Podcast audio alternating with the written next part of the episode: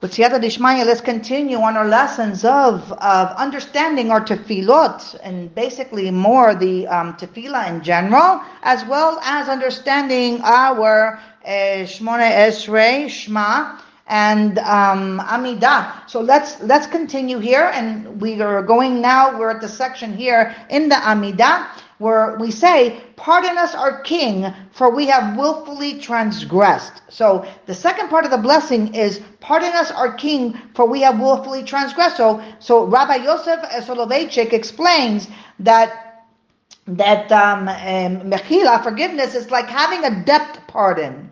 And this blessing, transgression, is not just negligence. Numerous times in the Talmud, it's considered a rebellious act against God. And there are different kinds of rebellion. So sometimes a person rebels against the Torah because of a desire, and he wants, let's say he wants to eat uh, non-kosher food or engage in a promiscuous lifestyle. This individual is committing these acts to fulfill his urges.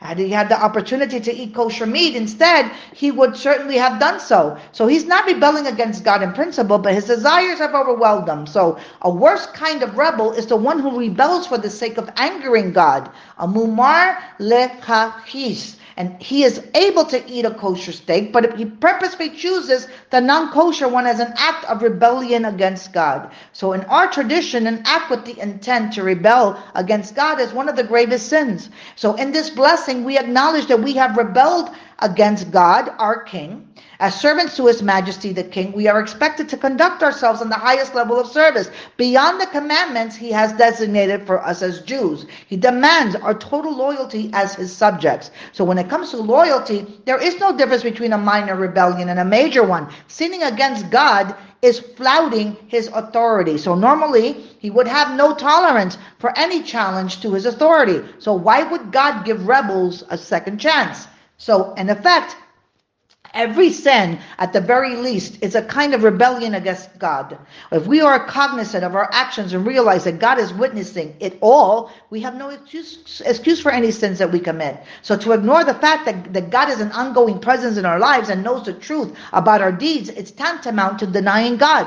And so God may forgive the rebel or the rebel in us because he knows us better than we know ourselves. And the rebel may have had a broken childhood and lost his self-esteem. And though he had a yeshiva education, let's say, or she had a Bais Yaakov education, or, or, or you know, or so forth, or maybe the teachers may have known, not known how to handle them him or her. So they may have disciplined uh, him or her harshly instead of helping. So this young person grew up to become rebellious. And the person reasons, if I'm religious, why does God give me all the bad breaks in life?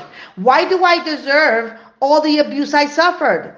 And a, re- a, a rebel represents one of many who have endured extenuating circumstances that have contributed to the breakdown of religious belief. So on the surface, you and I don't know the cause for this rebellion, but God, who knows the minds and hearts of his subjects, understands who the rebels really are and why they rebelled. And in the end, Hashem Mm, he may forgive them completely. And so, as God's servants, we are all indebted to Him. We humbly approach God for forgiveness, knowing that we owe Him everything. And with the recognition that we are less than perfect beings. We therefore throw ourselves before God's mercy, imploring Him to show us total compassion and forgiveness, not to judge us by our past as much as to give us a chance in the future. The expression of asking God as our King to grant us a pardon is quite relevant to our understanding of forgiveness.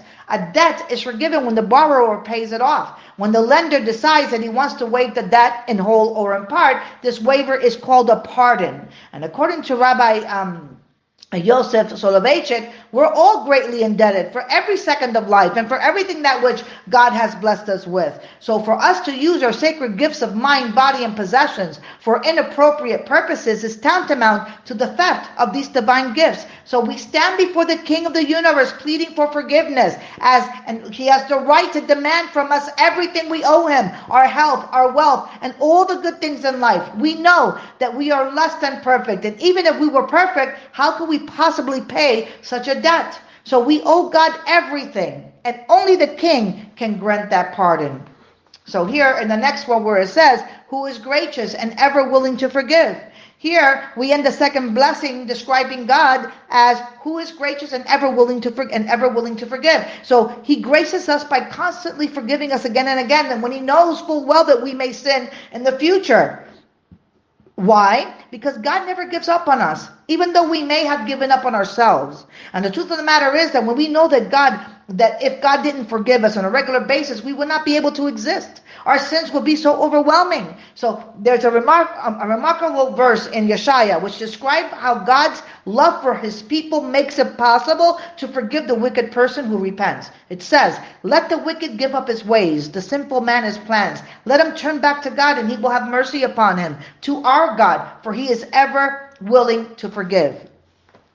So Baruch Hashem. So now let's go into the next part is the one about the redemption. But actually, you know what? I think what we're going to do is we're going to stop here. We'll continue with redemption, Bezrat Hashem, tomorrow. And I want to bring out here from another sefer here, the one from Rabbi uh, Neisel, and I want to talk about I want to talk about the role of women in tefillah because this applies to all of us beautiful Bas Israel. So let's talk about there's a natural there's something he brings down that there's something natural about a woman in prayer. So women feel comfortable with with their tefillot and tehillim on buses trains planes and of course in in in our very homes. And when we reminisce about our mothers and grandmothers many of us picture picture them in their chosen corner of the house clutching their worn Siddurim, pouring their hearts out in silent devotion.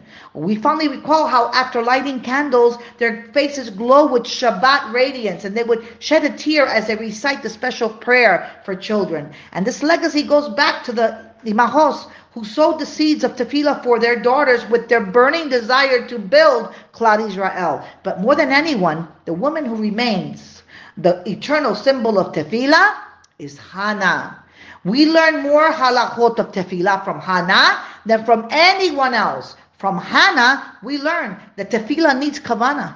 And there's 113 words in Hannah's prayers. And there are 113 words in the brachot of the Shmoneh Esrei. And this implies that Hannah's prayer was the quintessential tefillah. We study the names of the people in the Torah to gain insight into their essence. The name Hannah has the same root as Hanina one of the words for prayer. So the Torah is replete with the mighty tefillot of our ancestors. And what's so special about the prayers of a barren woman asking for children?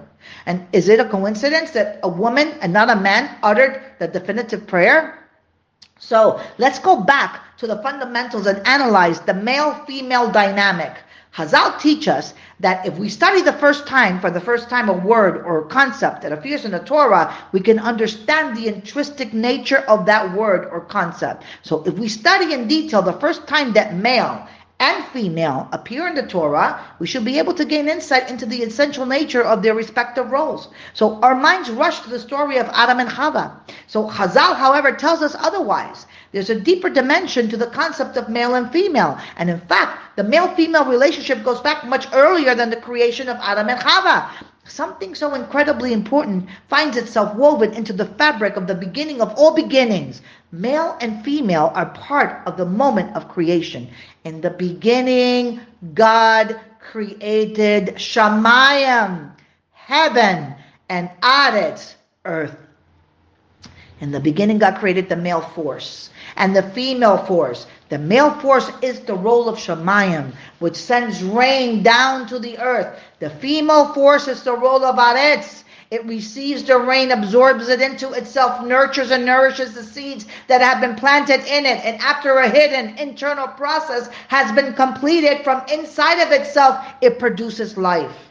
So the Shemayim Aretz relationship mirrors the male-female relationship on many levels. It has a clear parallel to the biological creation of life on a more complex and subtle level. It parallels the male-female partnership in creating spiritual goodness in the world in its most potent form. So, in a pristine world, a man is unable to create lasting spiritual goodness. So, just as rain without the earth to absorb it is wasted, so too man's effort can go to waste, or even worse, be perverted and distorted without a female to provide a bayis, home for his hashpacha, spiritual influence, ensuring that it is sustainable in its pure form. So she removes any impurities or distortions. She ensures that a spiritual creation has true life. So this concept can be understood by looking at the ultimate role models of the male-female relationship, the avos and the imahos. So each one of the avos devoted his life to perfecting a particular spiritual characteristic. For example, Abraham Avinu was totally focused on the chesed, on benevolence. His tent was open to guests on all four sides, indicative of his choice to keep nothing for himself, to be an absolute giver. So, on the mystical level, Hesed is a spiritual characteristic that originates in the higher world. Unconditional benevolence has no natural place in the lowly physical world. Abraham Avinu's extraordinary achievement was to bring true Hesed down into this world. Abraham is thus the Av of Hesed, the father of unconditional benevolence. And this means that the true acts of Hesed that you and I do, free of any selfish motives, are only possible because Abraham made Hesed accessible in the physical world. And so the problem with Avraham Avinu's Hesed is that it's open to distortion. Kindness can have the outer trappings of benevolence, while in fact the giver may be propelled by selfish motives. And the Torah highlights this idea by calling certain immoral acts hesed. And superficially forbidden relationships involve two consenting adults being kind to each other. And the motive, however, is not to give but to take. So these, these acts are a distortion of true Hesed. So Hazal tells us that the person who embodied distorted Hesed was Ishmael, the son of Abraham Avinu. He inherited his father's hospitality and kindness on a superficial level, but his motives were immoral. And Sarah Imenu understood that her holy mission was to be a bayis of Abraham's Hesed. She had to ensure that his Hesed would be passed on to future generations in its pure form. So she had the clarity of vision to see Ishmael as a threat to the purity of Abraham's Hesed and the courage to remove him from Abraham's house. So with this difficult act, Sarah ensured that Abraham's spiritual creation would flourish and have continuity. So Sarah became the Adamah for the seed that Abraham had planted.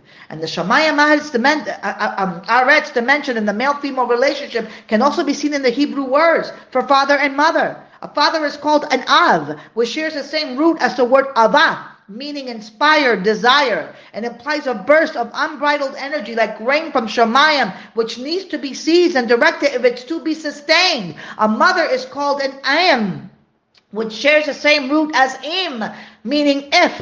So it implies caution, as if to implore, not so fast. Let's give this released power an earthly home where it can be transformed into something sturdy and lasting. So a woman is created in the role of Adama. On a deeper level, Adama defines her very nature. The word Adama is the feminine form of Adam, meaning man. So Adama defines both her our inner nature and the essence of our mission in this world as women as a female. So it's interesting to note, interesting to note that women have a special love for the land of Israel. And for example, the woman who left Egypt refused to partake in the slander of Eretz Israel during the sin of the spies because they cherished the land. Hazal explained the special connection between the, the women and the land of Israel reflects in our essence at Adamah we instinctively understand the inherent sanctity contained in the holy earth of Eretz Israel. And at this point, a reader, let's say, or uh, you know, makes interject and ask the following question: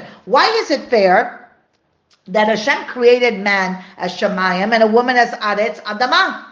It seems that at the moment of creation, Hashem imbued in women an inferior status, and that of the lowly earth. So this question lies at the root of many accusations that the Torah has institutionalized a subordinate role for women. But a closer inspection of what we have written here, you know, bringing up from the, the Sefer, brings out the fallacy of the question, which is more important, the heavens that produce rain, or the earth that absorbs the rain and turns it into life. So, which is more important? So clearly the two are mutually dependent. Each on its own has no life. Rain without earth to absorb, it turns into a flood. So without earth, without rain, turns into a desert. So both floods and deserts symbolize de- death and wasted potential. But when the heavenly rain and earthly ground work together, sustainable life is created. Each partner is vital. And so anyone who has seen a base Ne'eman, a faithful Torah home in action, knows how true this statement is. Husband and wife work together as a team, each recognizing that his or her, her, own fulfillment is dependent on the crucial role of his or her spouse. And together they form an equal partnership based on mutual respect and love. And together they build life in every sense of the word. Together they build a home that mirrors the home of Abraham and Sarah. And so we're going to finish here. We're going to continue Bezrat Hashem uh, further. Bezrat Hashem Usiyata Dishmaya tomorrow. Baruch Adonai Leolam. Amen. Ve Amen.